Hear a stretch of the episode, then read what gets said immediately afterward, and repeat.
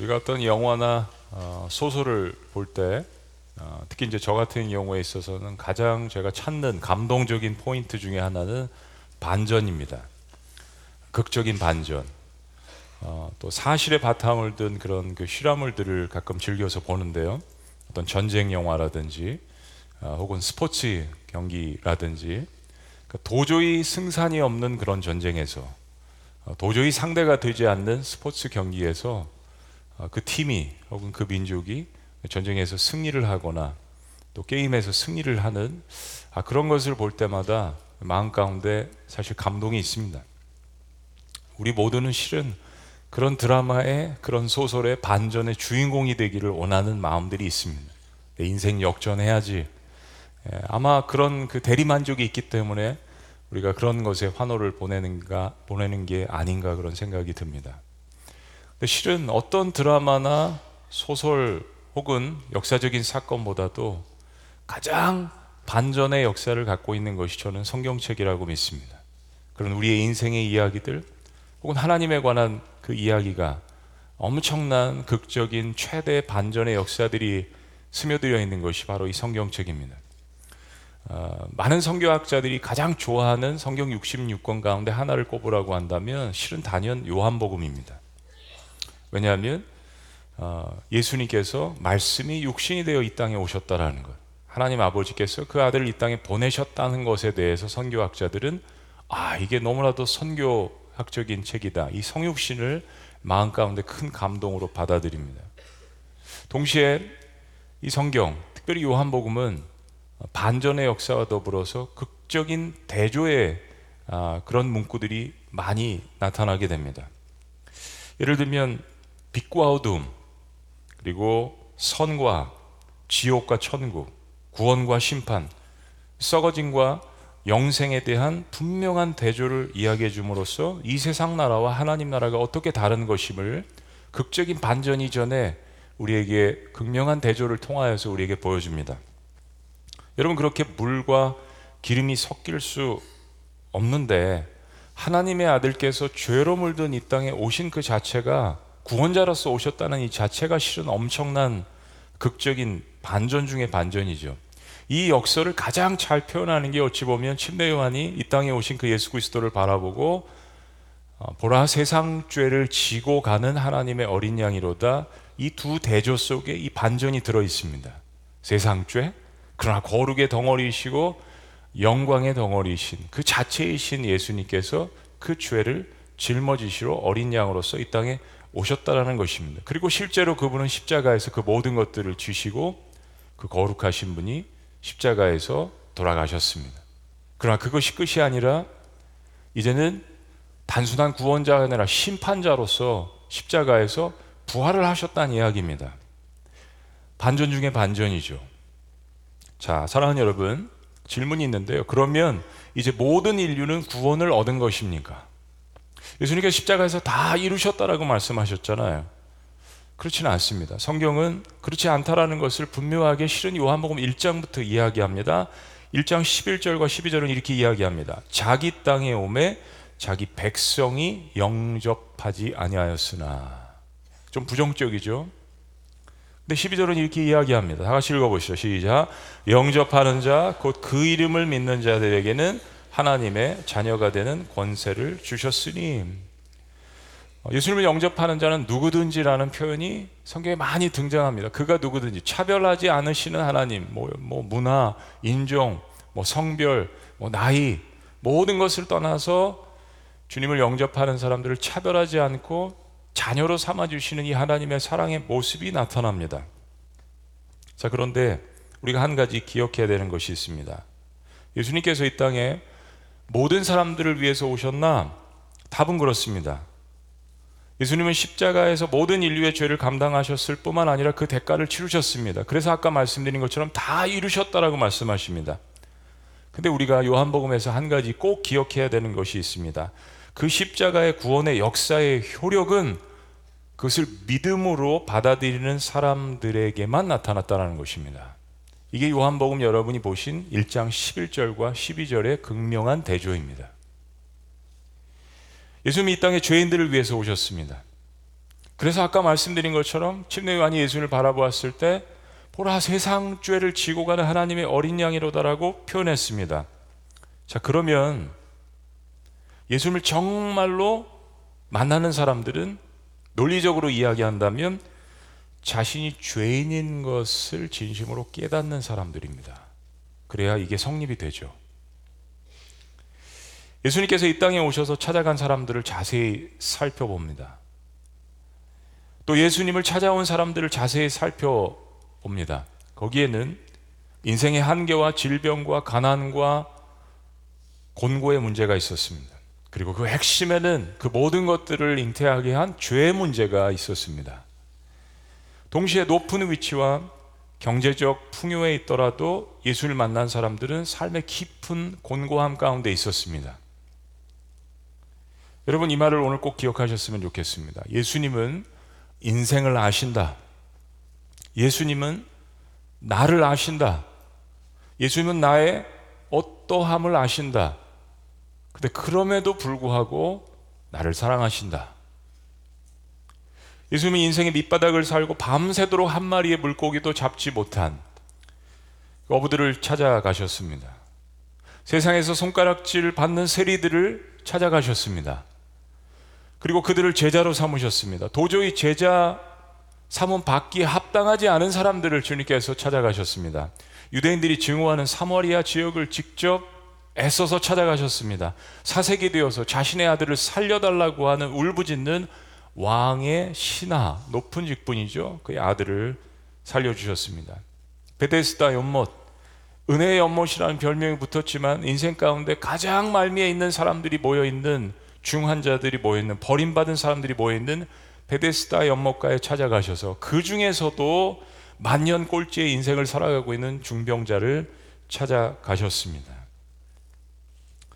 빈들에서 배고픔에 처해 있는 5천 명의 사람들을 먹이셨습니다. 가늠하다 현장에서 붙잡힌 여인을 용서해 주셨습니다. 날 때부터 아무것도 볼 수 없었던 시각 장애인을 치료해 주셨습니다. 그리고 죽은 지 며칠이 지난 썩은 냄새가 나는 나사로를 다시 살려 주셨습니다. 그렇습니다. 예수님을 죽이려고 혈안이 된 유대 종교 지도자들이 예수님을 저 먹기를 탐하는 자, 죄인들의 친구라고 비아냥거리며 별명을 지어줄 정도로 예수님의 행보는 아, 낮은 자들을 향하셨습니다. 그들의 상태가 비록 낮은 상태지만 그들의 대부분은 자신들의 한계 상황과 죄성을 인지하고 있었습니다. 그런데 요한복음에서 아니 예수님의 사역 가운데에서 계속해서 예수님을 거부하고 예수님을 만났지만 예수님의 말씀을 알고 있지만 예수님의 일거수일투족을 다 지켜보고 있지만 예수님을 거부하고 결국 예수님을 죽이기로 모의한 사람들은 높은 곳에 위치한 종교 지도자들이었습니다. 목회자 그룹인 사두개인파 그리고 평신도 클럽인 바리새인파 높은 곳에 위치한 종교 지도자들이었습니다. 그들 중에 니고데모와 아리, 아리마떼 사람 요셉 같은 사람들을 제외하고는 어느 누구도 이게 문제죠. 자신들 스스로 죄인이라고 생각하지 않았습니다. 요한복음은요. 예수님은 가장 높은 곳에서 오셔서 가장 낮은 곳으로 계속 향하시는 반면 십자가까지 가셨잖아요. 근데 스스로 높은 곳에 있다라고 생각하는 사람들은 더 높은 곳을 향하여서 나아가는 교만한 모습을 대조적으로 보여줍니다. 선과 악, 지옥과 천국 영접하는 사람들과 거부하는 사람들. 사랑 여러분, 하나님의 아들이 이 땅에 오셔서 그가 가신 길이 있습니다. 그런데 하나님의 아들과 길이 계속 엇갈리는 사람들을 보여줍니다. 유대 기득권자들은 예수님을 바라볼수록 더 마음이 높아져서 결국 예수님을 십자가에 못 박는 용서받을 수 없는 죄를 범합니다. 그래서 요한복음 3장 16절이 유명하지만 실은 니고데모와의 대화 가운데 요한복음 3장 16절 그 이후에 있는 말씀도 우리는 중요시 여겨야 합니다. 17절 말씀은 이렇게 이야기합니다. 하나님이 그 아들을 세상에 보내신 것은 세상을 심판하려 하심이 아니요 그로 말미암아 세상이 구원을 받게 하려 하심이라. 아멘이십니까? 아멘이죠. 근데 보세요. 그를 믿는 자는 심판을 받지 아니하는 것이요 믿지 아니하는 자는 하나님의 독생자 이름을 믿지 아니함으로 벌써 심판을 받은 것이니라. 그 자체가 그렇다는 그 정제는 이것이니 곧 빛이 세상에 왔으되 사람들이 자기 행위가 악함으로 빛보다 어둠을 더 사랑한 것이니라. 악을 행하는 자마다 빛을 미워하여 빛으로 오지 아니하나니 이는 그 행위가 드러날까 함이요.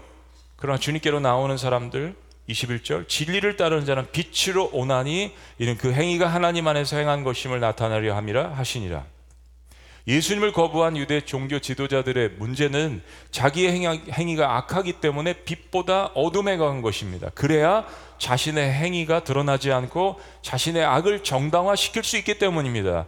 사탄이 어둠 가운데서 나오지 않는 이유입니다. 예수님은 그 자체가 이미 심판의 상태에 있다라고 말씀해 주십니다. 예수님을 거부한 마음이 높아진 자들의 이 적나라한 모습을 이야기하십니다.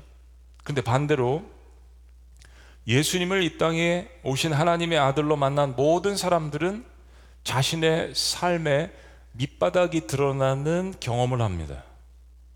죄가 드러납니다. 허물이 드러납니다. 연약함이 드러납니다. 어떻게 그 거룩하신 하나님, 우리 모든 것을 알고 계신 아까 말씀드렸잖아요. 하나님은 우리의 인생을 아신다. 아멘 하셨잖아요.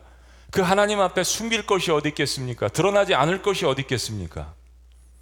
그런데 그 나의 인생을 아시는 하나님 앞에 나의 모든 것이 드러날 때, 드러나게 할 때, 너무나 놀랍게도 나의 낮은 곳에 처한 모든 약함이 드러나는데 그때부터 치유가 시작되는 놀라운 반전을 경험합니다. 이게 예수님을 만난 사람들, 예수님과 충돌한 사람들의 모든 동일한 이야기였습니다. 보이지 않았던 소망이 보입니다. 죽었던 곳에 다시 싹신하고 생명이 돋아납니다. 구원이 시작되는 것을 경험을 합니다. 그런 의미에서 예수님의 십자가 사건과 부활의 사건은 인류 역사상 아니 천지 창조 이래로 가장 최고의 반전이 일어난 곳입니다. 바로 십자가 그리고 부활 그 이야기를 담고 있는 요한복음 19장과 요한복음 20장이 극적인 반전의 징조를 담고 있습니다. 첫 번째 이상한 점은 예수님께서 이미 십자가에서 돌아가셨는데 숨어 있던 제자들이 나타납니다. 한 번도 예수님 앞에 나타나지 않았던 그 제자들이 예수님의 시신을 장사 지낸 것이죠. 지난주에 본 바리새인인 니고데모, 사내들인 공예 회원인 아리마떼 사람 요셉이 빌라도에 가서 시신을 요구합니다. 자신들의 정체가 드러나서 바리새인 클럽에서 쫓겨날 수 있고 사내들인 공예에서 높은 위치에서 그 직위를 박탈을 당할 수 있음에도 불구하고 빌라도에게 위험을 받을 수 있음에도 불구하고 그들은 자신들의 정체를 드러냅니다. 이들은 예수님께서 부활하실 것을 기대하지 못했음이 확실합니다. 그럼에도 불구하고 이들은 이제 은밀한 제자에서 살기를 원하지 않고 용감한 제자들이 되었습니다. 예수님이 십자가에 돌아가신 이후의 시점이었습니다. 두 번째는 안식 후 첫날 새벽에 예수님을 찾아온 막달라 마리아와 몇몇 여인들입니다. 특별히 막달라 마리아라는 이 인물은 누가복음 8장에 보시면 귀신이 들렸는데 무려 일곱 종류의 귀신 들린 끔찍한 삶을 살고 있었습니다. 그러다가 예수님을 만나서 치유함을 받았죠. 이런 연고로 이런 비슷한 연고로 막달라 마리아와 몇몇 여인들이 자신들의 소유로 물질로 예수님의 사역을 힘껏 돕고 있었습니다. 아무리 그래도 그렇지 무시무시한 로마 군병들이 지키고 있는 예수님의 무덤을 예수님의 시신을 장사하겠다고 향유와 향품을 가지고 찾아왔습니다. 전통적으로 큰 어, 돌로 무덤을 임봉하고 있는 것을 알면서도 그 새벽에 예수님의 무덤을 찾아온 것입니다. 아마도 막달라 마리아와 몇몇 여인들이 같이 온 것을 보면 자신들이 힘을 합쳐서 이돌 어, 무덤을 어, 열라고 한 것일지도 모르겠습니다. 지키고 있는 로마 군인들에게 돈이라도 주어서 간절히 부탁해서 그러려고 온지도 모르겠습니다. 근데 한 가지 분명한 것은 무덤에 갈 때 분명히 열두 제자들에게 이들이 한 곳에 모여서 숨어 있고 기도했거든요. 반, 분명히 열두 제자들에게 우리 무덤에 같이 가자라고 부탁을 했을 것입니다. 그런데 그들은 오지 않았습니다. 여인들은 다른 제자들과 마찬가지로 예수님께서 3일째 부활하시라는 말씀을 전혀 기대하지 못했습니다. 그럼에도 불구하고 이들은 무덤을 찾아왔습니다. 여러분, 왜일까요? 다 끝난 것 같은 이 마당에 왜 무덤에 이렇게 찾아왔을까요? 사랑하는 여러분. 저는 이 질문이 꼭 듭니다. 본문을 묵상할 때마다 예수님의 부활을 기대하지 못했는데도 예수님을 이토록 사랑할 수 있을까? 이렇게까지 사랑한 이유가 도대체 뭘까? 지금은 그래도 어, 떤 사회적인 통념이 많이 바뀌어서 정신병에 대해서 정신질환에 대해서 많이 관대해졌지만 20년 전만 하더라도 우리 사회는 정신질환을 쉬쉬하고 숨겨야 하는 그런 부끄러운 일로 여겼습니다. 2000년 전 유대 땅에서 그것도 사람 취급도 제대로 받지 못하는 그런 상황, 귀신을 일곱이나 달고 살았던 이 여인의 개인적 고통과 사회적인 시선이 얼마나 끔찍스러웠을까요? 일곱 귀신을 상상해 본다면 마리아는 완전히 다중인격자입니다. 일곱 개의 소리가 막 들리는 거예요. 그러니까 자신의 실제 존재가 누구인지도 모르는 채 괴로워했을 것입니다. 그런데 상상할 수 없는 끔찍한 고통 가운데 있는 어느 날 그녀에게 다가온 손길 하나가 있었습니다. 바로 하나님의 아들이신 예수님이셨죠. 어느 누구도 그녀의 손을 붙들려고 하지 않았습니다. 어느 누구도 그녀와 대화를 하려고 시도하지 않았을 것입니다. 갈릴리 가버나움 출신 막달라 마리아는 그때부터 예수님을 따라다녔습니다. 그리고 결국엔 십자가에 달리신 예수님의 발꿈치 밑에까지 따라왔습니다. 그리고 오늘 아무도 찾지 않는 죽음의 향기만 가득한 예수님의 무덤까지 찾아왔습니다. 모든 사람들이 버리고 비난했던 이 여인의 삶을 알아주시고 구원해 주시고 치료해 주신 그 예수님의 시신이라도 장사 지내려는 마음에서 온 것입니다. 근데 참 아이러니합니다. 지금은 반대로 예수님께서 버려지신 것 같아요. 제자들조차 아무도 예수님을 찾아오지 않고 있습니다. 무덤은 비어 있습니다. 무덤을 지키던 군사들은 혼절해 있습니다. 예수님의 시신은 사라져 있습니다. 이 사실을 알고 베드로와 요한에게 달려가서 알렸건만 베드로와 요한은 무덤에 와서 빠끔 무덤을 보고 빈 무덤을 보고 예수님의 시신이 없어진 것을 보고 허망하게 다시 그냥 돌아가 버렸습니다. 그런데 막달라 마리아는 이 빈 무덤에 다시 남아 있습니다. 여전히 남아 있습니다. 막달라 마리아에게 감당하기 힘든 슬픔이 밀려옵니다. 울어봅니다. 자신을 사랑해 주신 그 주님이 보이지 않기 때문입니다. 마리아는 울면서 몸을 구부려서 무덤 안을 다시 들여다봅니다. 그때 아까는 없었던 흰옷 입은 두 천사가 예수님의 시체를 두었던 곳에 하나는 머리맡에 그리고 다른 하나는 발치에 앉아 있습니다. 근데 마리아는 그들이 천사인 것을 알아채지 못합니다. 천사들이 마리아에게 이렇게 묻습니다. 여자여, 왜 우느냐? 왜 우느냐? 마리아가 대답합니다. 누가 내 사랑하는 주님을 가져갔는데 어디에 두었는지 모르겠습니다. 바로 그때 마리아가 이 말을 하고 뒤를 돌아서는데 예수님께서 바로 거기에 서 계셨습니다. 마리아가 그분이 예수님인 것을 알아보지 못합니다. 예수님께서 마리아에게 물으십니다. 천사가 물었던 동일한 질문이죠. 여자여, 왜 우느냐? 누구를 찾느냐? 여러분, 왜 우십니까? 인생 가운데? 그리고 누구를 찾으러 예배에 오셨습니까? 마리아는 그분이 동산 관리인 줄 알고 혹 당신이 그분을 가져갔으면 어디에 두었는지 저에게 이야기해 주세요. 제가 그 시신을 가져다가 장사를 지내려고 합니다. 라고 간청합니다. 그때 예수님께서 막달라 마리아에게 이렇게 간결하게 한 문장을 내뱉으십니다. 마리아야. 이번엔 여자가 아니라 마리아야. 저는 이 말씀이 너무나도 감격적입니다. 여러분 어떠십니까? 일곱 귀신 들렸던 막달라 마리아를 치료하신 예수님의 스토리가 성경에 자세하게 기록되어 있지 않지만 아마도 예수님은 다중인격 속에 혼란스러워하는 그녀에게 진짜 이름을 불러주셨을 것이라고 그렇게 상상해 봅니다. 두려움 속에 있는 마리아, 어둠 가운데 있는 마리아, 상처 가운데 있는 마리아, 혼돈 가운데 있는 마리아, 죽음의 문턱에 있는 마리아, 삶을 포기하고 싶은 마리아, 극심한 고통 가운데 있는 마리아, 세상 말미에 누구도 찾지 않는 그 낭떠러지 맨 끝에 버려져 있는 마리아,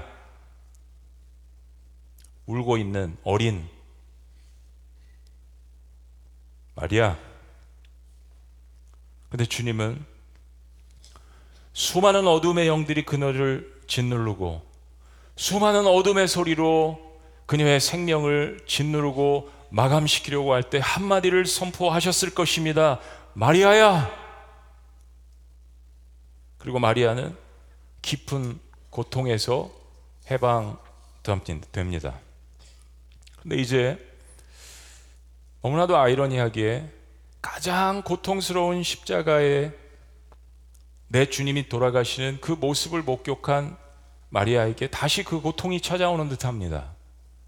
내가 이렇게 사랑하는 주님인데 그 주님이 십자가에서 그 모진 고난을 당하셨는데 그 주님의 시신이라도 보고 싶어서 찾아왔는데 없는 거예요. 그리고 죽음의 그림자가 가득한 무덤에서 마리아는 사랑하는 주님이 보고 싶어서 옵니다. 근데 그때 마리아 이름을 누군가 불러줍니다. 마리아를 아는 사람이 그 이름을 부를 수밖에 없었겠죠. 막달라 마리아 그녀의 이름을 진정으로 부를 수 있는 단 한 분. 마리아는 그분의 음성을 대번에 알아챕니다. 어떻게 그 음성을 잊을 수 있겠습니까? 부활하시기 전 낮은 곳에 있는 사람들을 치료해 주셨던 그 음성, 부활하신 후에 주님께서 음성을 들려주셨을 때 그 음성에 반응하는 사람들은 바로 낮은 곳에 있었다가 치료를, 치료함을 받았던 그 사람들이 아니겠습니까? 저 높, 멀, 멀은, 먼 곳에 있었던 사마리아 여인도 앞을 보지 못했던 시각장애인도 음성을 듣지 못하다가 음성을 듣게 된 청각 장애인도 베데스다 연못에 있었던 그 중환자도 어떻게 그 주님의 음성을 잊을 수가 있겠습니까? 깊은 어둠 속에서 평생 마리아를 괴롭힌 일곱 음성을 물리치시는 강력하면서도 사랑이 가득한 그 음성, 마리아야. 마리아가 대답합니다. 라삐, 선생님, 여러분 무슨 말이 필요합니까? 사랑하는 사이에 이 두 마디는 모든 것을 해결할 수 있는 간결한 언어입니다. 마리아야, 내 딸아, 내 아들아, 내 주님. 예수님은 마리아에게 부활하신 몸을 보여주십니다. 그리고 이제 마리아에게 사명을 주십니다. 이 사명은 예수님께서 부활하신 후 인류 역사상 첫 번째 주신 사명입니다. 너무 중요한 말씀이죠. 17절 말씀. 다 같이 봉독하십니다. 시작. 예수께서 이르시되 나를 붙들지 말라. 내가 아직 아버지께로 올라가지 아니하노라. 너는 내 형제들에게 가서 이르되 내가 내 아버지 곧 너희 아버지 내 하나님 곧 너희 하나님께로 올라간다 하라 하시니 중요한 말씀들이 많이 있지만 다음 주에 깊이 볼 것인데 저는 이 말씀을 늘 묵상할 때마다 단 한 단어가 문장이 제 마음을 울립니다. 예수님께서 막달라 마리아에게 얘기하신 건 너는 내 형제들에게 가서라고 이야기하십니다. 나를 버리고 도망간 저 놈들이라고 이야기하시지 않습니다. 내 형제들에게 가서 이해할 수 없는 말씀이죠. 이해할 수 없는 사랑입니다. 그래서 은혜입니다. 예수님 마리아에게 그 제자들에게 다 도망간 제자들에게 가서 예수님께서 부활하셨으니까 이제 곧 하나님 아버지께로 승천할 것인데 만나자고 말씀을 전하라고 이야기하십니다. 사랑하는 여러분, 인류 역사상 부활하신 그 예수님을 가장 첫 번째로 목격한 사람도 막달라 마리아고 부활하신 예수님께서 가장 첫 번째로 사명을 주신 사람도 막달라 마리아였습니다.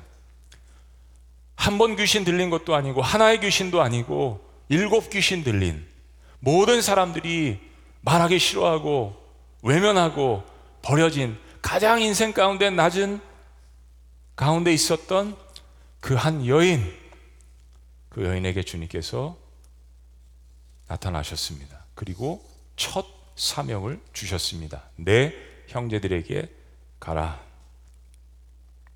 얼마나 놀라운 말씀입니까? 그럼 복음이 뭐라고 생각하십니까? 우리가 믿는 복음의 핵심이 뭐라고 생각하십니까? 어디에 선포되었다라고 생각하십니까? 누가 이 말씀을 받아야 된다라고 생각하십니까? 어디에서 이 말씀에 선포된 능력이 나타났다라고 생각하십니까? 18절 말씀. 마리아는 지체하지 않았습니다. 다 같이 읽습니다. 시작. 막달라 마리아가 가서 제자들에게 내가 주를 보았다 하고 또 주께서 자기에게 이렇게 말씀하셨다 이르니라. 아니 그토록 만나고 싶었던 예수님을 지금 만났어요. 그럼 그 예수님과 더 대화하고 교제하고 싶었을 거 아니에요. 그런데 이 예수님께 받은 이 첫 사명을 막달라 마리아는 가슴에 품고 제자들에게 달려갑니다. 어디서 많이 본 것 같지 않으세요? 바로 요한복음 4장에 등장하는 남편을 다섯이나 두었던 사마리아 수가성 여인과 동일합니다. 사마리아 성으로 냅다 달려가잖아요. 내가 주님을 만났습니다. 내가 주님을 보았습니다. 남편 일곱이나 두었, 다섯이나 두었던 사마리아 수가성 여인, 귀신 일곱 가지 형형색색 다른 종류의 귀신 일곱이 들렸던 막달라 마리아. 그들은 주님을 보았다라고 세상 한복판에 우뚝 서서 고백합니다. 여러분, 내가 주님을 만났습니다. 나를 치료해 주신 그 주님이 부활하셨습니다. 그분이 다시 살아나셨습니다. 사랑하는 여러분, 예수님은 자신의 부활을 이 세상 가장 낮은 곳에서 가장 멸시와 천대를 받고 살았던 막달라 마리아에게 첫 번째로 알려주십니다. 실은 그녀가 첫 번째로 찾아왔죠. 그렇습니다. 예수님은 가장 높은 곳에서 가장 낮은 곳으로 오셨습니다. 말씀이 육신이 되면 우리 가운데 거하심에 가장 낮은 자들에게 다가가셨습니다. 그리고 부활하셔서도 동일하게 가장 동일하게 가장 낮은 자들에게 나타나십니다. 사랑하는 여러분 생각해 보세요. 이게 정말 세상의 소설이고 이게 정말 세상의 영화라면 부활하셔서 보란 듯이 예루살렘 성전 가장 높은 꼭대기에 올라가셨을 것입니다. 대제사장들에게 보란 듯이 가셨을 것입니다. 빌라도에게 가셨을 것입니다. 로마 황제에게 가셨을 것입니다. 예수님은 그러지 않으셨습니다. 자신에게 가장 먼저 찾아온 울고 있는 절망 가운데 있는 막달라 마리아에게 찾아가셨습니다. 그리고 자신을 배반하고 도망간 제자들을 내 형제들이라고 이야기하면서 거기 가서 전하라고 이야기하십니다. 아들아, 딸아, 어찌하여 우느냐? 저와 여러분들에게 질문하십니다. 사랑하는 여러분, 오늘 무엇 때문에 우십니까? 어디에 눈물 흘리십니까? 싸구려 눈물입니까? 아니면 나를 살릴 수 있는 눈물입니까? 다른 사람들을 살릴 수 있는 눈물입니까? 다른 사람들을 죽일 수 있는 눈물입니까? 세상 일이 잘 안 되어서 우십니까? 아니면 나의 연약함과 부족함 때문에 주님을 만나지 못한 것 때문에 우십니까? 주님은 우리의 본질을 보게 하십니다. 무엇 때문에 우느냐?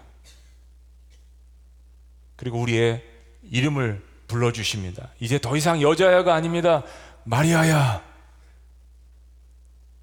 우리의 있는 그대로 우리의 이름을 불러주십니다. 아직 일곱 귀신 들린 상태에 있는 그 막달라 마리아에게도 불러주십니다. 마리아야, 아직 남편을 다섯이나 두고 있는 그 여인에게도 이름을 불러주십니다.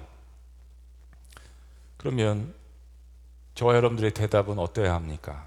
무엇에 응답하십니까? 아직도 세상에 허탄한 일곱 귀신의 그 소리에 응답하십니까? 아니면 나의 구원자, 나의 이름을 불러주시는 그 주님께 응답하십니까? 라비오, 선생님, 네, 주님. 예배는 그 주님의 음성을 듣고 그 주님의 음성에 반응하는 것입니다. 네, 주님, 그렇습니다. 아멘, 할렐루야, 주님. 그리고 주님은 우리의 인생에 회복해야 될 사명을 말씀해 주십니다. 내 형제들에게 가서 이르라. 여러분의 형제들은 누구십니까? 주님은 내 형제가 누구인지 분명하게 이야기하십니다. 그리고 이제 이 세상 한복판에 우뚝 서서 모든 두려움과 상처와 번민과 고통과 어려움과 의심을 뒤로하고 마리아는 이렇게 외칩니다. 내가 주님을 보았습니다. 인류 역사상 부활을 목격한 첫 고백입니다. 누가 했습니까? 일곱 귀신 들렸던 막달라 마리아입니다. 가장 낮은 자, 버림받았던 자, 고통 가운데 있었던 자, 어둠의 저주 가운데 있었던 자, 그러나 그녀의 고백.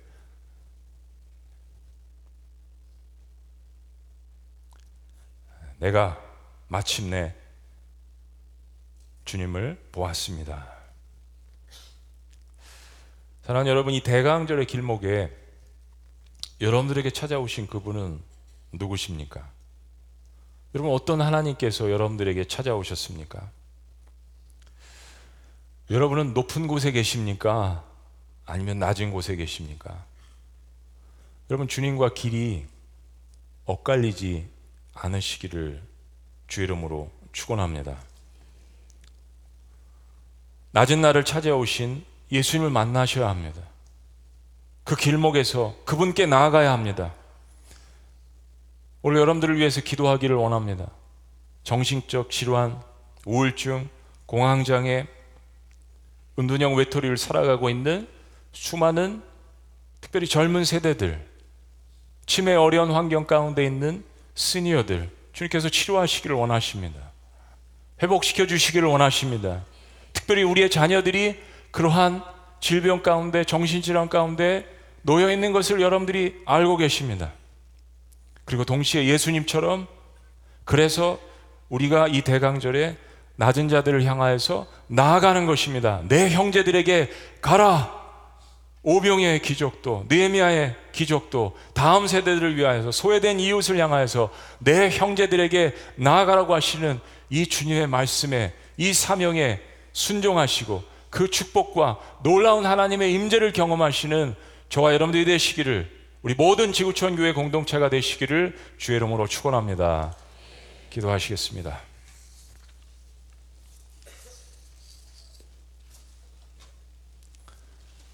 이 시간 여러분 두 손을 모으시고 함께 기도하셨으면 좋겠습니다.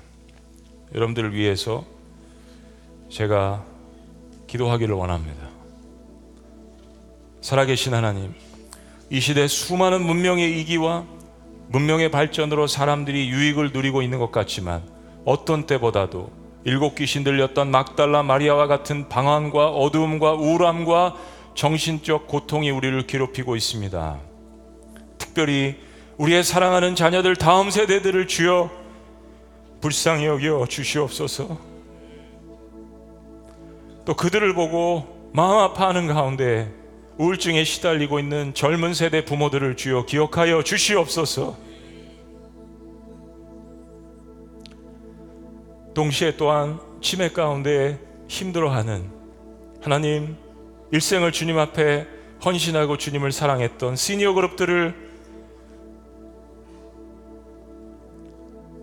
또한 주님께서 기억하여 주시옵소서. 사랑하는 주님, 마리아에게 찾아오셔서 하신 이 말씀, 마리아야 어찌하여 울고 있느냐? 마리아야, 마리아야, 라고 하시는 이 주님의 음성 가운데서 빛과 생명과 진리 대신 그 예수 그리스도를 나의 주님을 만나는 놀라운 역사가 다시 한번 있게 하여 주시옵소서.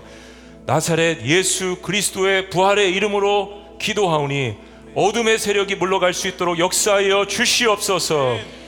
귀신은 떠나갈지어다 라고 명령하신 그 예수 그리스도의 음성을 들을 수 있도록 역사하여 주시옵소서.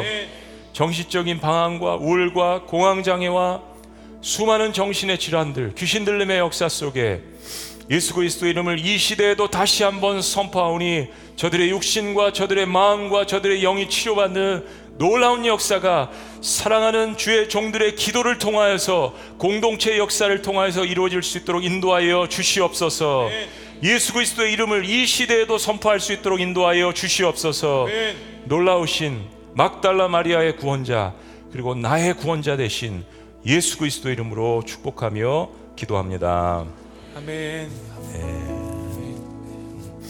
자리에서 일어나시겠습니다. 그런 마음을 담아서 제가 기도하는 마음으로 주님 앞에 올려드리십니다. 예수 나의 좋은 치료자. 사마리아 수가성 여인의 고백이고 막달라 마리아의 고백입니다. 예수 나의 좋은 치료자. 우리 함께 고백하시겠습니다. 예수 나의 좋은 치료자 그의 눈이 머무는 곳은 나의 슬픔과 고통 고개 들어 그의 눈을 볼 때에 예수 나의 좋은 치료자. 고백하십니다. 예수 나의 좋은 치료자. 예수 나의 좋은 치료자. 그의 손길이 닿는 곳을.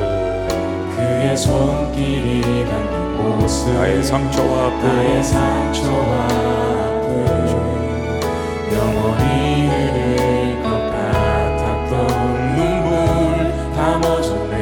예수 나의 치료자 고백하십니다. 새로운 노래를 주셨습니다. 나. 노래하리라